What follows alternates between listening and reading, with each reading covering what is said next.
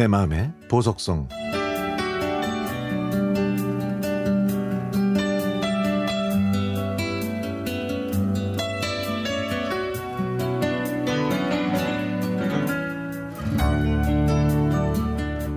강원도 산골 마을에서 산 지 벌써 8년이 됐습니다.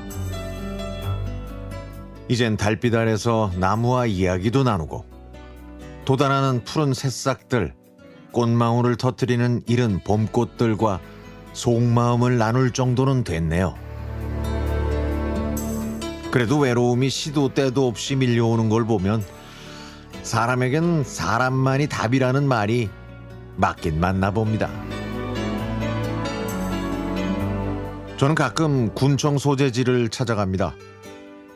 그곳에서 행정적인 일 처리를 하고 대형마트에 가서 장도 보고 가끔은 영화관에서 영화를 보기도 하죠. 또 각종 공연이나 강연에 참석해서 문화적인 욕구를 채우기도 합니다.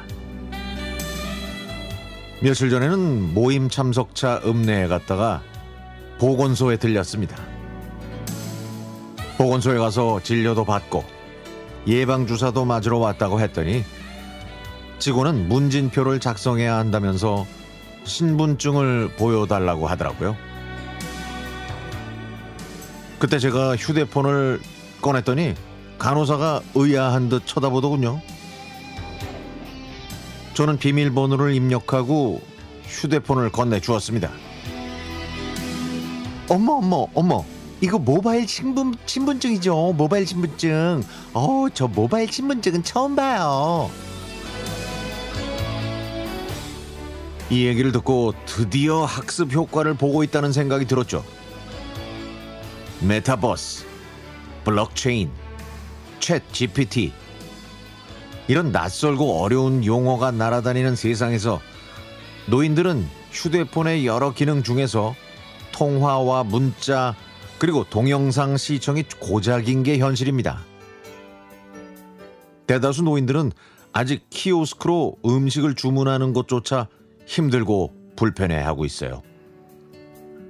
그래서 제가 자치센터에서 진행하는 디지털 배움터를 들락거리게 됐죠. 여기서 휴대폰과 컴퓨터 사용 능력을 배우는데 그 즐거움이 결코 적지 않습니다. 참으로 좋은 세상이에요. 수강료도 안 받고 가르쳐 주니까 말이죠. 얼마 전에 들렀던 무인 카페가 생각납니다. 일행 다섯 명과 찾아간 점포에는 사람은 없었고 기계만 서너 대 놓여 있더라고요. 저는 안내 문구가 설명하는 대로 화면을 터치하며 카드 결제를 마쳤는데 그만 실수를 하고 말았습니다. 컵을 따로 뽑아 얼음이 나오는 기계에서 얼음을 받은 다음 그 옆 기계에 올려놓으면 커피가 나오는 건데 아 그걸 제대로 못했던 거죠.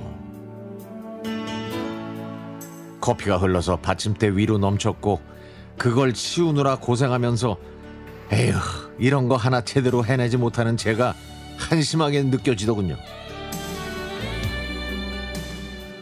요즘에는 병원에 가서도 무인 수납기 앞에서 당당하게 업무를 봅니다.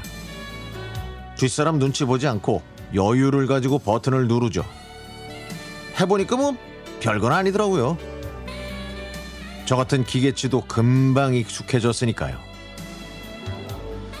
디지털 시대에도 삶은 계속되니까 늘 배워야 할 것 같습니다. 그리고요, 여러분도 모바일 신분증에 한번 도전해 보세요. 아주 편리하답니다.